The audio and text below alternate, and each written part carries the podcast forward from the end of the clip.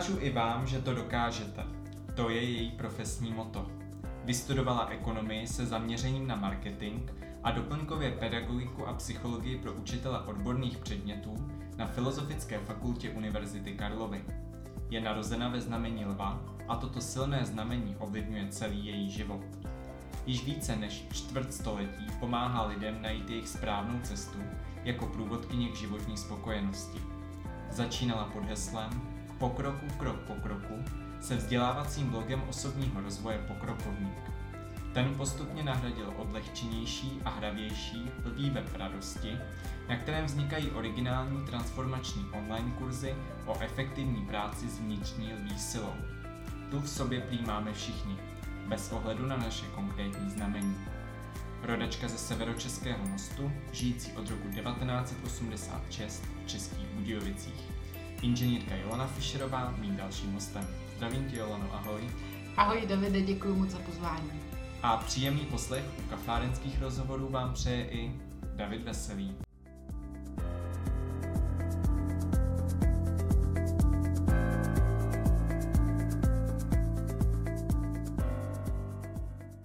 Dnešní kafárenský podcast je trochu netradiční, jelikož nenatáčíme v audiovizuálním oddělení Městské knihovny v Benešově, ale u Jolany Fischerové doma v Českých Budějovicích. Já moc děkuju, že jsem mohl přijít sem za tebou a natočit s tebou podcast, který si určitě najde spoustu posluchačů.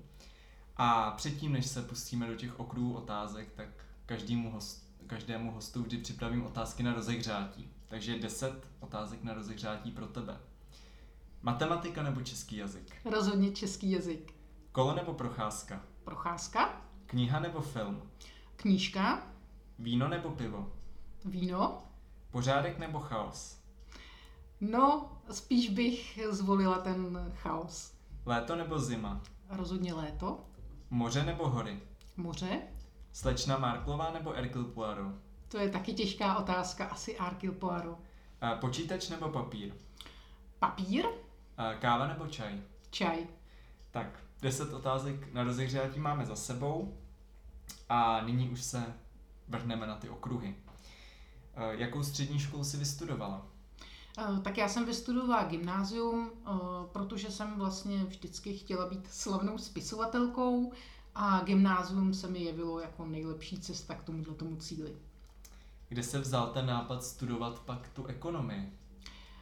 Já jsem vlastně začala vysokou školu studovat krátce před revolucí a tehdy vlastně nebylo možné, aby každý studoval, co chce. Musel být takzvaný správný kádrový profil a pro mě tehdy nebylo reálné, abych vystudovala třeba žurnalistickou fakultu. Takže jsem hledala nějakou jinou cestu, kterou bych se dostala k tomu, abych mohla potom sedět třeba v nějaké redakci a tak trošku jako na tajňačku psát nějaké příběhy. Tehdy bylo možné studovat politickou ekonomii, ale to nám nevadilo a s ostatními spolužáky jsme se vrhli do studia, které vlastně po roce se změnilo po té revoluci v ekonomii se zaměřením na marketing. Proč pak to další studium v podobě pedagogiky a psychologie? Co tě k tomu vedlo? Já jsem vždycky chtěla vlastně svoje poznatky a zkušenosti někomu předávat, ať už teda formou třeba nějakých příběhů, nebo i jsem kolikrát třeba vysvětlovala spolužákům nějaké učivo. Takže vždycky jsem chtěla být sice ne úplně učitel, ale říkala jsem si třeba nějaký lektor a podobně. Takže to byla pro mě vlastně taková úplně jasná volba. Vystudovala jsem v podstatě učitelství odborných předmětů při té ekonomii. Kdyby si mohla v dnešní době si vybrat znovu vysokou školu, volila by si opět tu ekonomii, nebo bys tvá cesta směřovala jinam? Tak určitě bych dneska, kdybych vlastně volila ve svém dnešním věku a se svými dnešními zkušenostmi, tak bych určitě hledala něco, co by tomu mému snu bylo blíž, ale myslím si, že na té vysoké škole je důležité to, že vlastně vede člověka k nějakému samostatnému studiu, k tomu, aby se zamýšlel nad souvislostmi A tohle všechno mi vlastně moje škola dala, i když ty konkrétní poznatky se pak třeba i po té revoluci hodně změnily, ale takový ten rámec toho, že člověk prostě jde za nějakým cílem a je proto ochoten něco udělat, tak k tomu si myslím vede každá vysoká škola. Dokázala by si si představit být tou skutečnou učitelkou, vyučovat jako profesionál? Uh, moji oba rodiče jsou vlastně kantoři, teda teď už jsou v důchodu, ale uh, vlastně já jsem jako dítě měla možnost poznat i tohleto učitelské povolání přímo, řekla bych, v přímém přenosu. Eh, takže ano, dokážu si to představit. Eh, měli jsme ve škole i praxe, kdy jsme chodili učit do škol a určitě eh, mě vlastně bavilo učit jak, řekněme, žáky a studenty, tak i dospělé. Takže myslím si, že bych dneska mohla být i učitelem na nějaké škole. Jakou práci děláš teď? Tak já jsem v současné době e, průvodkyně k životní spokojenosti, nebo někdy říkám průvodkyně přes různé životní křižovatky. A je to vlastně práce v osobním rozvoji, kdy ukazuji lidem, kde jsou nějaké, kde jsou nějaké rezervy v tom osobním rozvoji, kde mohou něco dělat lépe, efektivněji, tak aby byli šťastnější a spokojenější. Ovlivnil koronavirus tvou práci? Eh, určitě. Já si myslím, že eh, všichni v té době eh, nejdřív jsme čelili tomu, že jsme nevěděli, co bude a pak jsme si museli najít zase znovu to svoje místo a ne vždycky šlo vlastně jenom navázat na to, co už jsme dělali. A zpětně to vlastně hodnotím pozitivně, protože si myslím, že to nás přivedlo z takového toho, že jsme trošku někdy byli, že jsme jeli na toho autopilota, Takový jsme byli trošku pasivní někdy možná, eh, skoro všichni. A pak jsme vlastně museli najít ty nové formy, kterými eh, budeme pracovat. Třeba eh, spousta vlastně věcí se přesunula do onlineu, třeba i různé schůzky, které dřív byly nemyslitelné, aby byly jiné než osobní, tak najednou se zjistilo, že se vlastně i schůzky dají dělat online. A myslím si, že vlastně nám to přineslo, kromě určitých starostí, taky vlastně Eh, nové nástroje, anebo to, že jsme ty staré nástroje, které už byly k dispozici, vlastně vzali na milost. Takže to byl první okruh, úvodní otázky a druhým okruhem je zrození nápadů v uvozovkách průvodkyně k životní spokojenosti.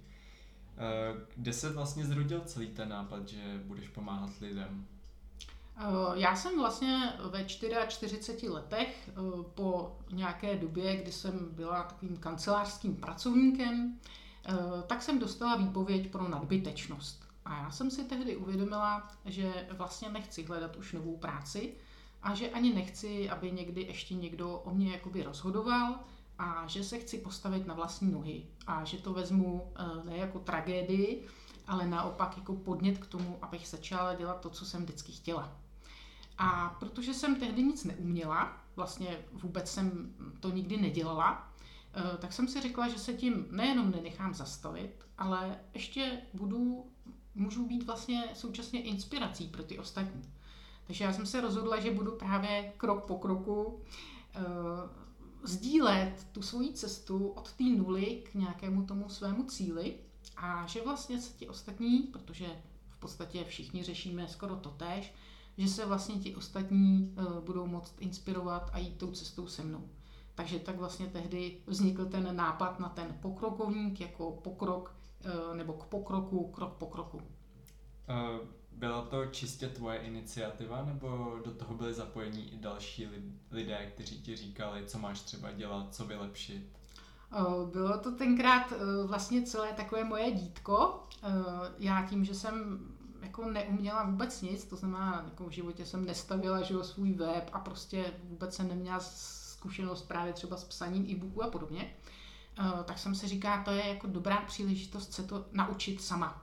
Našla jsem si tenkrát prostě jednu eh, platformu zdarma, kde jsem si opravdu já sama vytvořila web, takový jednoduchý, a pochopila jsem na tom, že vlastně jsem šikovnější, než jsem si do té doby myslela, to už mě jako vlastně Eh, dalo takový podnět a motivaci do té další tvorby.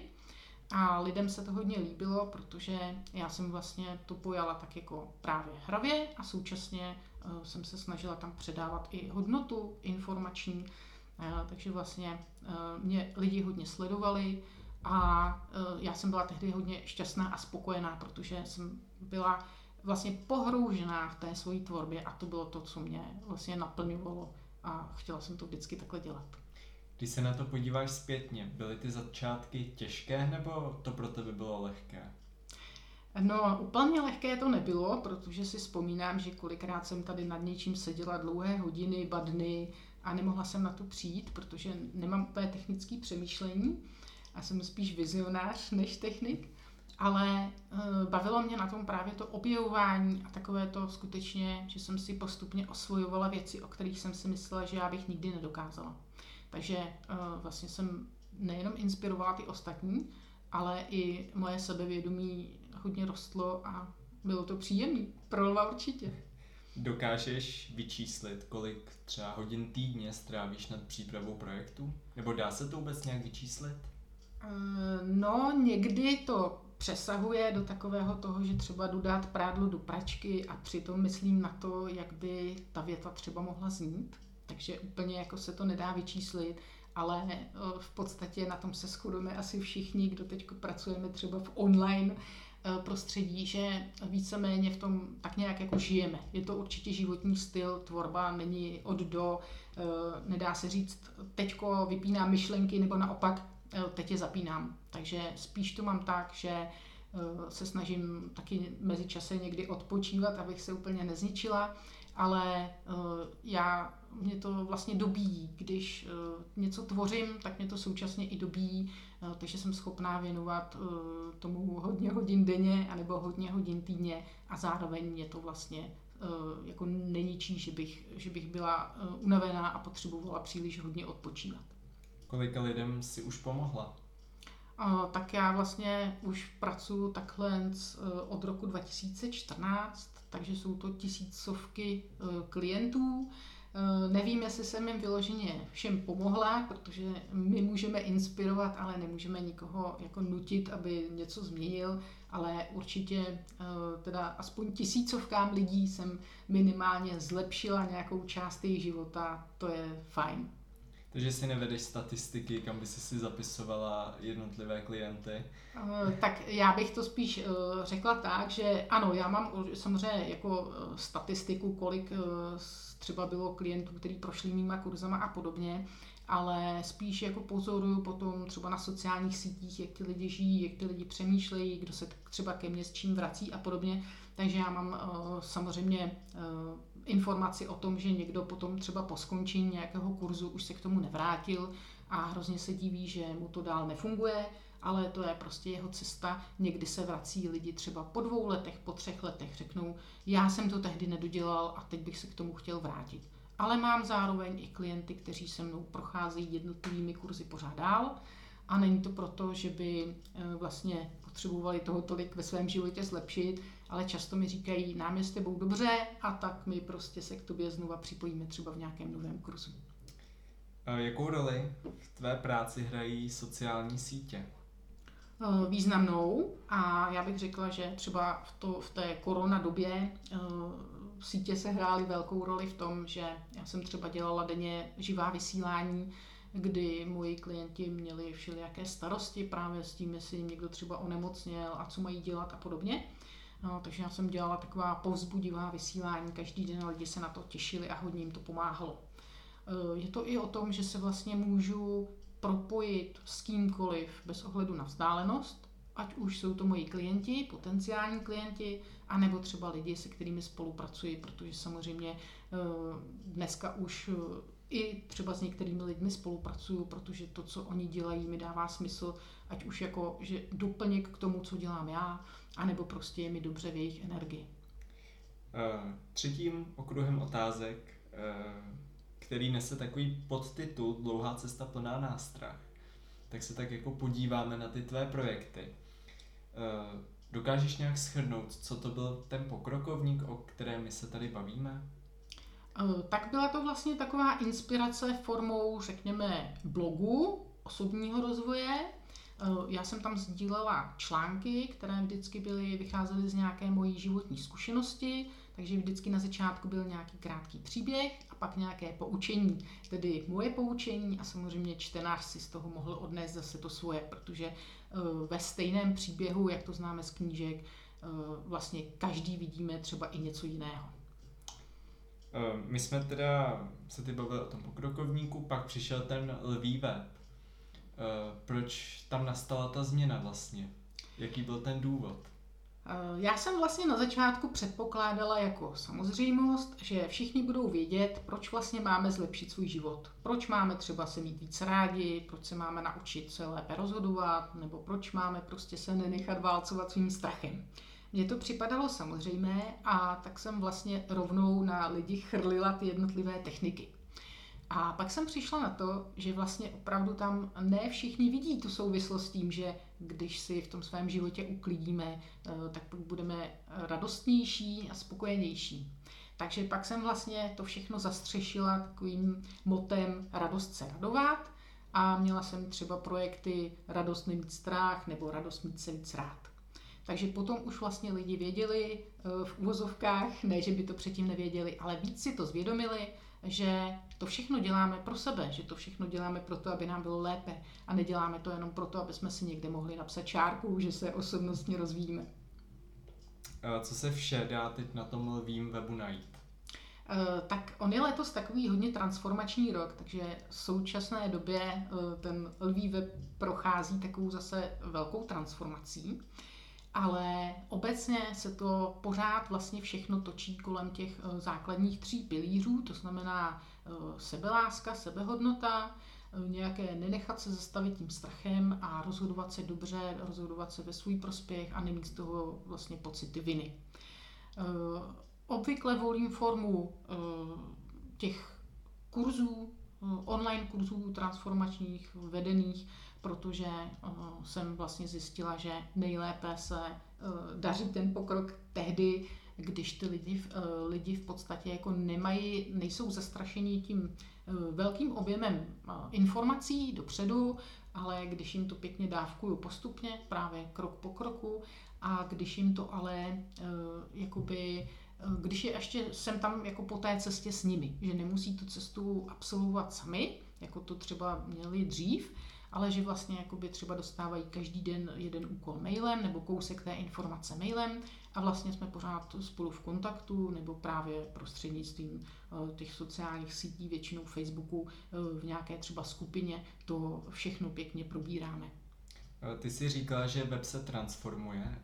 Transformuješ ho ty nebo máš někoho, kdo ti s, tou, s tím webem pomáhá? Uh, tak já jsem se naučila vlastně pracovat v nějakém redakčním systému jednoduchém, takže uh, někdo mi kdysi dávno teda udělal takový nástřel, ve kterém já pokračuju. A řekla bych, že uh, teď jsem ve fázi, kdy si úplně jakoby to nastavuju znovu, že teď bych jakoby chtěla mít třeba i nové barvy, nový styl, a říkám si, až si to letos sedne, jak už si to teď jako pěkně sedá, eh, tak už mám vyhlídlí lidi, kteří eh, vlastně se zabývají tím, že třeba jako dotáhnou barvy podle toho, jak my se cítíme, není to jako jak na nás mají barvy působit, ale aby to vyjadřovalo tu energii toho tvůrce, takže se těším na to, že potom budu spolupracovat s nějakým eh, webmasterem, který mi udělá prostě hezký barvy, třeba hezký fonty, celý mi to tam jako uklidí, protože já jsem tam pracovala jako like. A vlastně jediný, na co čekám, až e, se budu jakoby cítit, že teď je to to ono, protože zatím si připadá pořád ještě na té cestě. Je těžké se v tomto oboru, e, vlastně v té činnosti, co ty děláš, prosadit? Konkurence je obrovská, hlavně po tom vlastně, co jsme teď jako nastal ten boom v tom online, onlineu, protože vlastně teď všichni pochopili, že kdo není v onlineu, jakoby neexistoval ale zároveň je to o tom, že každý z nás eh, přináší něco originálního, nějakou svoji specifickou energii, takže pak se zase na druhou stranu říká, že konkurence neexistuje, takže já bych řekla, že pravda je někde uprostřed, že samozřejmě ano, dá to práci, člověk se musí pořád připomínat a musí dělat něco, co je prostě něčím zase eh, výjimečné, ale zároveň to neznamená, že se musím každý večer z toho hroutit, že je na webu eh, spousta lidí, které, kteří dělají stejně kvalitní produkty, protože prostě každá část té cílové skupiny si najde toho svého autora. Vím loni, že si natáčela i taková krátká motivační videa. Kde vůbec bereš inspiraci? Já myslím, že život sám je úplně nejlepším uh, autorem příběhů a že vlastně já ty příběhy jenom vždycky převyprávím. Uh, takže vlastně opravdu z každodenního života a zrovna mi teďko nedávno jedna kamarádka říkala, že mám vzácný dar přetavit vlastně i třeba nějakou drobnou příhodu uh, vlastně ve větší vyprávění. Já si myslím, že je to o tom, že třeba jak jsme zahlceni různými podněty, si spousty věcí třeba nevšímáme. A já, jak vlastně jsem zaměřená i na ty detaily, tak já si e, dokážu vlastně vyzobnout třeba nějaký to zrnko pravdy i z toho běžného života. A to je právě vlastně mým úkolem, že já ho e, ostatním zprostředkuju tak, aby si ho taky všimli. E, čtvrtým okruhem otázek je Agáta Christie.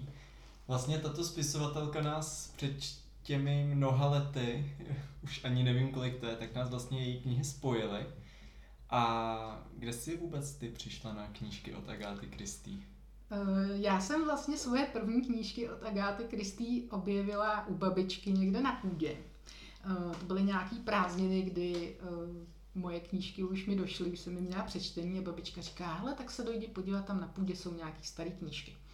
Eh, já jsem ročník 1970, takže samozřejmě úplně jako, že by tehdy bylo moc co číst, to se říct nedá, ale přesto tam měla babička ještě nějaký ze 60. let, jak vlastně vycházely takový ty uh, různý sborníky, takže asi dvě nebo tři knížky tohohle toho typu, myslím, že to bylo právě se slečnou Marplovou, uh, jsem tam objevila a říkala jsem si, wow, to je dobrý, to by mě bavilo. A když potom vlastně po revoluci se dalo číst lecos, tak jsem si oblíbila takovou tu černou řadu, na kterou nedám dopustit. A postupně jsem vlastně si doplnila všechny ty knížky, které jsem kdysi nečetla. Přečetla jsi tedy všechny knížky od Agáty A já jsem nad tím dneska přemýšlela. Přišla jsem na to, že ještě mi jich pár zbývá, který jsem nečetla a možná ani se mi do nich jako nechce. Eh, spíš já mám takovou uchylku, že ty knížky, které mě opravdu chytily za, za srdce, tak čtu opakovaně. A já vždycky zapomenu, kdo byl naposledy vrah, takže uh, mi to nijak nebrání v tom, abych četla opakovaně i detektivky. Vzpomeneš si na první knihu od této autorky, co jsi přečetla? Uh, no, já myslím, že jsem tenkrát přečetla Deset malých černoušků, který hmm. mi opravdu jako zůstaly i díky filmovým zpracováním, kterých jsem viděla několik, tak mi zůstaly v srdci. A asi proto, že to je prostě něco, co se úplně jako vymyká všemu tomu ostatnímu. Eh, četla jsi knihy, které napsala Agáta Christie pod pseudonymem? Uh, přiznám se, že ty jsem jako nikdy do ruky nevzala, právě protože jsem si říkala, že vlastně tím, jak je psala pod tím pseudonymem, tak uh, to prostě nebude úplně můj šálek čaje, takže jsem zůstala u těch, který jsou takový ty klasicky známý. A který příběh máš úplně ze všeho nejraději od Agáty Christie? Uh, tak mě třeba jeden čas jsem hodně četla pořád dokola takovou tu trilogii, uh, která vlastně má první příběh Kapsa plná žita, potom je tam Mrtvá v knihovně a pak je tam Není kouře bez ohýnku. To jsem, jednak se mi líbily jako jednotlivé ty příběhy a zároveň se mi to líbilo jako číst to pěkně takhle za sebou, že mi to prostě uh, přišlo, že i ten kontext je takový zajímavý kterou naopak nemáš ráda? Uh, no, tak vlastně knížky, které uh, se mi úplně nelíbí, tak uh, ty jsou, že jsem je třeba moc nepochopila, nebo že mě prostě nevtáhly na poprvé. Takže třeba hodiny jsem jednou nějak přečetla, dokonce jsem je i viděla, ale neoslovili mě a tak jsem už vlastně neměla důvod se k ním vracet. A možná jsem jim jenom nedala šanci. Tvůj oblíbený spis, teda tvůj oblíbený detektiv, dokázala by si říct, jestli máš radši, říkala si, že máš Erkela Poirota, ale co třeba Tommy a Pentlička, pan Quinn?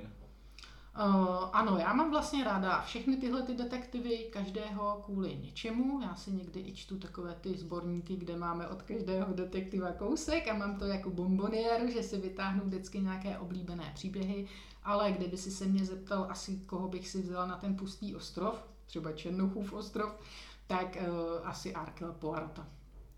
Inspiruje tě Agáta Christie ve tvém životě, její příběhy? Uh, mně se líbí, jakým způsobem vlastně ona jako tam uh, pojímá tu psychologii toho, toho pachatele vždycky. Uh, určitě je zajímavý dívat se, proč uh, k nějakému zločinu došlo. Uh, ona samozřejmě no, tam používá určitou nadsázku, ale když se na to podíváme, tak eh, i v běžném životě kolikrát může nějaká drobnost způsobit eh, potom vlastně něco, eh, co má nedozírné rozměry. Takže určitě jako tohle je pro mě zajímavé a můžu vlastně trošku zjednodušeně řečeno to používat i u svých klientů, protože můžu se na ně dívat trošku jako detektiv, co se jim asi tak honí v té hlavě a co třeba mi neřekli, ale ve skutečnosti to může ovlivňovat jejich chování a přemýšlení. Mm-hmm. Uh, dalším okruhem otázek jsou oblíbené knihy obecně. Uh, jaké byly tvé oblíbené knihy v dětství? Tak já jsem vlastně od jak živa četla hlavně detektivky, nebo úplně na začátku uh, jsem vlastně četla asi Verneovky, ale to je samozřejmě taky zase dobrodružství, uh, takže uh, prostě Sherlocka Holmese a všechny tyhle ty Eh, známé klasiky. A pak jsem měla dlouho, dlouhé období, eh, kdy jsem hltala vlastně knížky o osobním rozvoji. A to už ti teď neřeknu, které mě zaujaly, protože jsem je hltala vyloženě opravdu jakoby, až bych řekla bez ladu a skladu, protože jsem měla velkou potřebu jako všechno se dozvědět.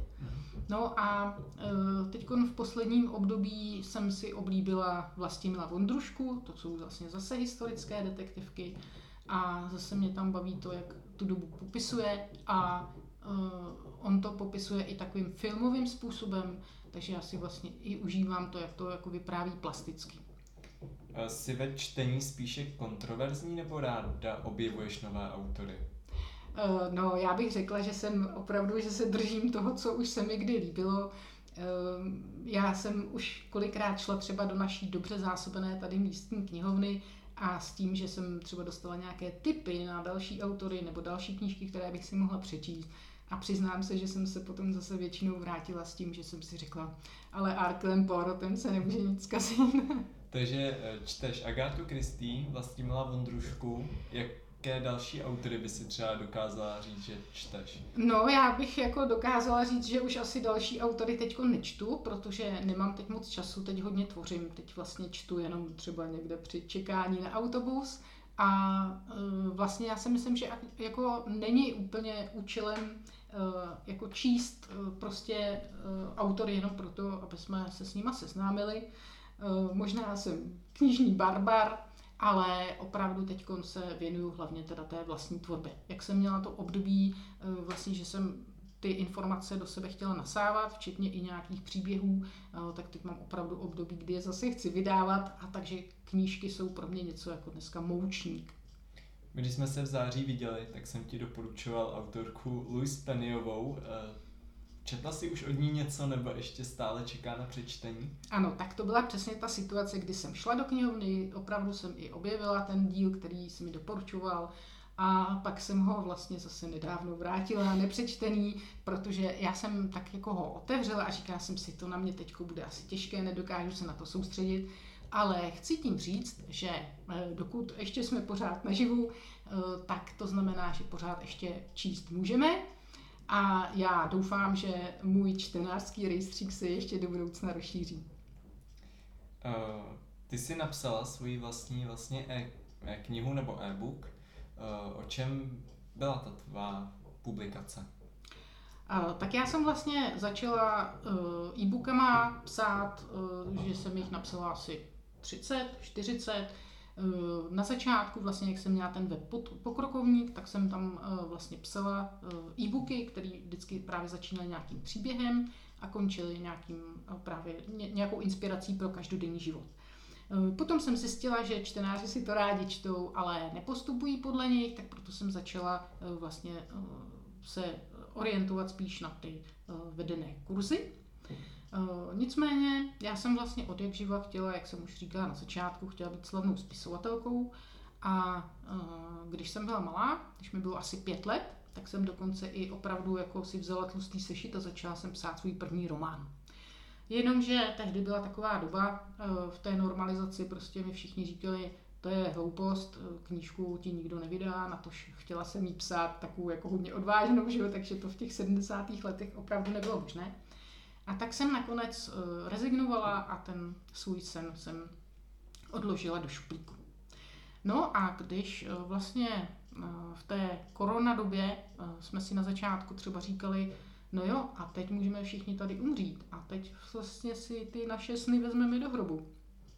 Tak mě to tak vyděsilo jeden večer, že jsem napsala grafikovi, eh, oslovila jsem skvělou fotografku a vlastně jsme asi během tří týdnů dali dohromady knížku, kde je vlastně 12 motivačních příběhů, mých sice autobiografických, ale takových, ze kterých si může vlastně každý čtenář vzít něco prostě pro sebe. A ta knížka tehdy byla v elektronické podobě právě proto, že jednak teda byly zavřený tiskárny a pošty a všecko, že ne, nešlo to, ale já jsem i eh, tu knížku vlastně mohla potom snadno posílat někomu, když eh, byl třeba smutný nebo měl strach, tak eh, tahle knížka je takovým pohlazením po duši a tak vlastně bylo úplně snadné jí odpinknout tou elektronickou cestou přímo k tomu čtenáři. Takže vlastně ta knížka zatím je v té elektronické podobě a uvidíme, jestli třeba někdy vyjde i v podobě papírové, protože připravená na to je a záleží jenom na tom, kolik čtenářů o ní bude mít zájem. Chtěla bys si někdy napsat i román? A já si nejsem jistá, jestli bych zvládla celý román. Já jsem dřív taky chtěla psát detektivní příběhy, ale eh, jak nejsem ten technický typ, tak ono jako napsat něco, co má 500 stránek, nebo napsat něco, co má nějaký vývoj a, a detektivní zápletku, prostě není jednoduchý. A tak uh, já bych řekla, že jsem talent spíš na ty uh, krátké příběhy s tou zajímavou pointou, takže já si myslím, že pokud budu psát další knihu, tak se asi zase přidržím těch krátkých příběhů. Mhm. Určitě jako napsat román by se mi líbilo, ale myslím si, že se do toho aspoň v nejbližší době nepustím. Dokážeš se sama orientovat v současném knižním světě? Eh, já bych řekla, že když si chci přečíst něco no, třeba zajímavého, tak eh, já tady hrozně ráda chodím do naší knihovny, kde jsou sympatické paní knihovnice a které mi vždycky poradí a máme tam i takovou vlastně eh, výstavku knížek, který zrovna frčej nebo který by si čtenář měl přečíst. Takže já si myslím, že uh, tam je mnoho možností, jak uh, vlastně získat tu informaci přímo od lidí v tom kovaných, takže já si ráda i nechám poradit. Eh, posledním okruhem je vize do budoucnosti. Na čem teď nyní pracuješ? Tak já jsem vlastně, co se týče těch online kurzů, tak já jsem to dotáhla do takové určité dokonalosti kurzem, který se jmenuje Já to dokážu a který je vlastně 30 denní a během těch 30 dní si ten účastník nebo účastníci, ale každému se věnují zvlášť, eh, řekne nějaký svůj cíl a postupně k němu jdeme. A buď to jdeme přímo do toho cíle, nebo ho nějakým způsobem, pokud je to větší cíl, tak, tak eh, zvládneme nějaký dílčí cíl, ale prostě nastartujeme ho a má tam vlastně po celou dobu moji oporu. I tam mu říkám prostě různé své zkušenosti, eh, do kterých pastí jsem já třeba padala a on se jim potom může snadno vyhnout.